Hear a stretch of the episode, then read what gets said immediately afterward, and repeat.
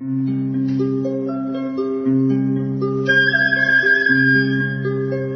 رادیو کودکان دنیا خوش آمدید.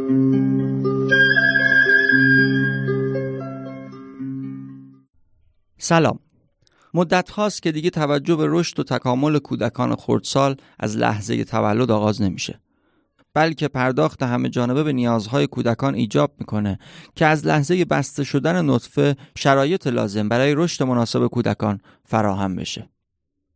در همین راستا مؤسسه پژوهشی کودکان دنیا سال هاست که اهمیت این موضوع رو یادآوری می‌کنه. در رادیو کودکان دنیا و در یک سلسله برنامه با خانم مهناز تفنگچی کارشناس مامایی و عضو گروه پیش از دو سال مؤسسه پژوهشی کودکان دنیا به اصول و نکات مهم برای یک بارداری امن می‌پردازیم.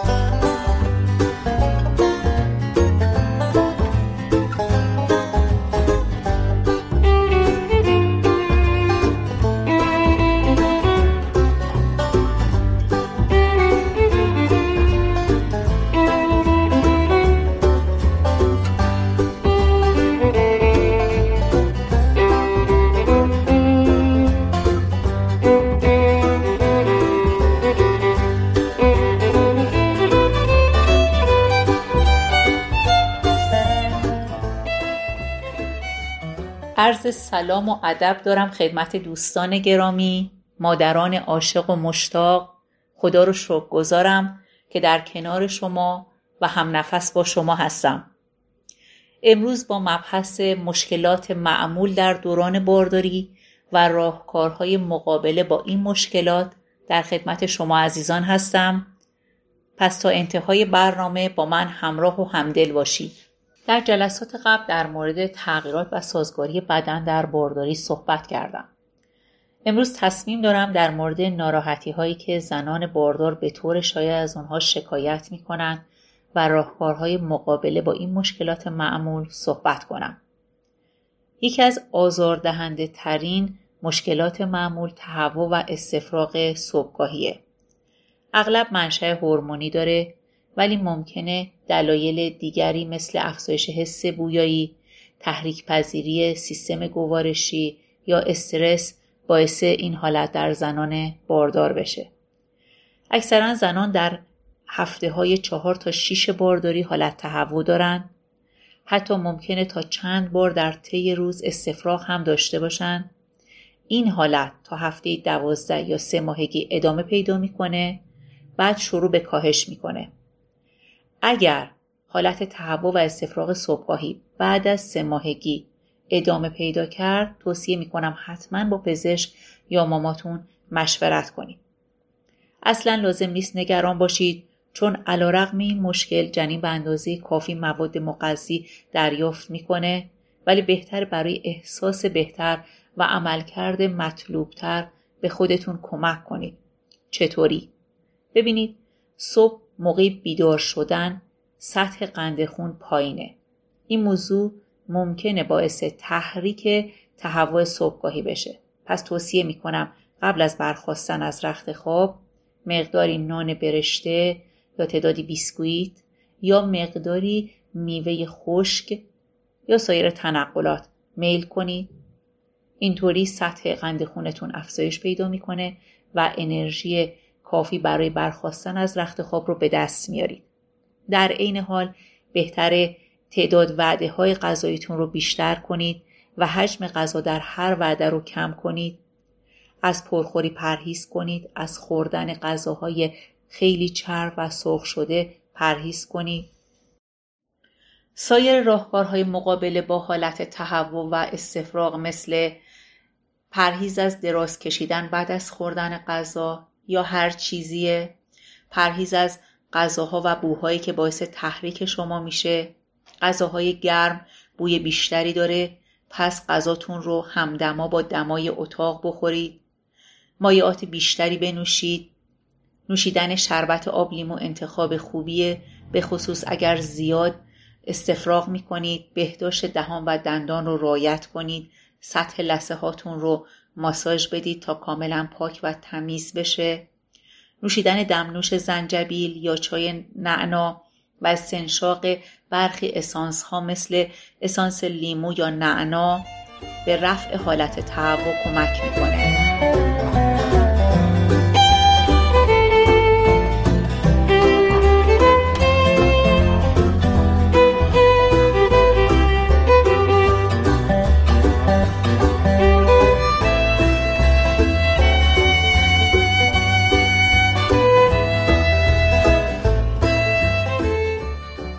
که لازمه یادآوری کنم اینه که بعضی زنان باردار بیشتر مستعد حالت تهوع و استفراغ بارداری هستند مثل بارداری دو یا چند قلویی یا زنانی که سابقه تهوع و استفراغ در بارداری قبلی دارند اگر روش های غیر دارویی یا همون راهکارهای مقابله با حالت تهوع که براتون توضیح دادم به شما کمک نکرد توصیه می‌کنم با پزشک یا ماماتون در مورد شروع درمان دارویی مشورت کنید. به خصوص اگر حالت تهوع و استفراغ شما اونقدر شدید باشه که نمی‌تونید حتی آب یا دارو بخورید حتما به پزشک مراجعه کنید.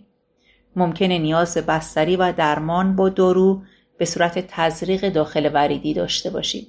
بارداری با همه لذتهایی که داره با مشکلاتی هم همراهه. که البته تحمل اونها ارزش لذت غیرقابل وصف مادر شدن رو داره. همه شما می‌دونید یکی از مشکلات معمول دوران بارداری کمردرد و درد لگنه. و خبر خوب این که این دردها غیر طبیعی نیست. نشون دهنده رشد جنینه و همون چیزیه که باید اتفاق بیفته. هرچند ممکنه برای شما دشوار باشه. معمولا کمردرد در محل اتصال ستون فقرات کمری به لگن یعنی همون مفصل ساکرویلیاک به وجود میاد. دلایل اون متعدده مثل افزایش وزن. ستون فقرات مسئول حمایت از این افزایش وزنه. از طرفی وزن رحم و جنین در حال رشد باعث میشه فشار بر روی عروق خونی و اعصاب ناحیه پشت لگن وارد بشه. در ضمن بارداری نقطه سقل بدن رو تغییر میده و ناخودآگاه وضعیت آناتومیک بدن شما و حرکات شما تغییر می‌کنه و این باعث کشیدگی کمر میشه. با بزرگ شدن رحم عضلات شکم از هم فاصله می‌گیرند از خط وسط دور میشن و این موضوع باعث تشدید کمردرد میشه و به علت کشیدگی ربات های نگهدارنده رحم دردی رو در ناحیه کشاله ران ایجاد می‌کنه. درمانش هم خیلی ساده است. ورزش های ایمن مثل پیاده روی اصلاح و حفظ وضعیت آناتومیک بدن. مثلا قرار دادن یک بالش بین زانوها موقع خواب که باعث کاهش فشار بر روی کمر میشه یا گذاشتن بالش در گودی کمر و قرار دادن پاها روی چهارپایه هنگام نشستن. رعایت بعضی از نکات برای پیشگیری هم لازمه. مثلا توصیه می‌کنم به پشت نخوابید کفش پاشنه بلند نپوشید. برای برداشتن اجسام به جلو خم نشید بلکه از پاهاتون به عنوان تکهگاه برای برداشتن اجسام استفاده کنید. اما در مورد دردهای لگنی باید بگم در نیمه اول بارداری که رحم شما افزایش حجم و اندازه قابل توجهی نداره تحت تأثیر تغییرات هورمونی مفاصل شل شده و لگندرد آغاز میشه. البته گاهی انقباضات رحمی ممکنه به صورت درد در نواحی پایین کمر و لگن هم احساس بشه. به تدریج با بزرگ شدن رحم و افزایش وزنتون فشار روی مفاصل بیشتر شده و سبب افزایش دردهای لگنی میشه. دردهای لگنی در اواخر بارداری شدیدتره. به طور کلی کمردرد دردهای لگنی در بارداری نشون میده که مقدار هورمون ریلکسینی که در بدن شما افزایش یافته اثراتی رو روی عضلات استخونها و مفاصل ایجاد کرده. اگرچه این دردها طبیعیه اما اگر بسیار شدید تیرکشنده غیر قابل تحمله و با زندگی و فعالیت روزمره شما تداخل داره حتما باید به پزشک یا ماما مراجعه کنید.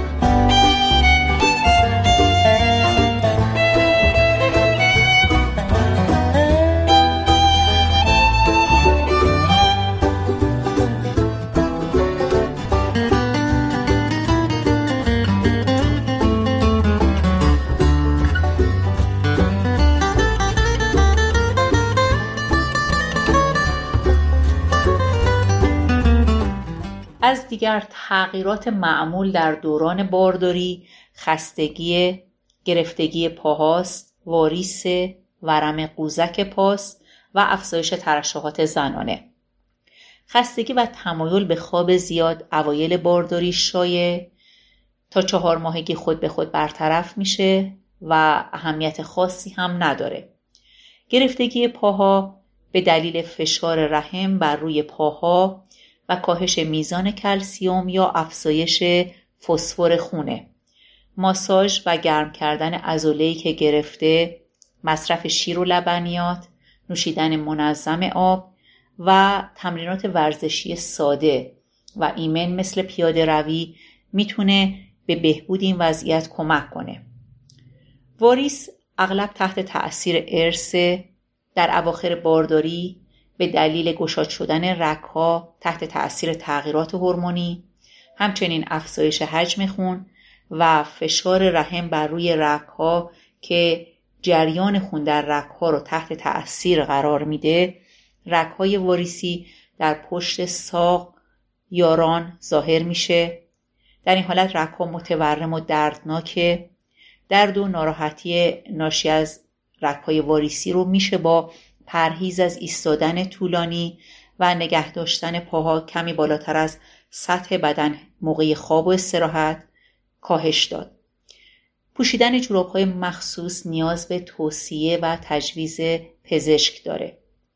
لازم یک نکته رو یادآوری کنم به دلیل افزایش حجم خون در ناحیه لگنته بارداری رگهای واریسی در ناحیه تناسلی شایع و اصلا نگران کننده نیست.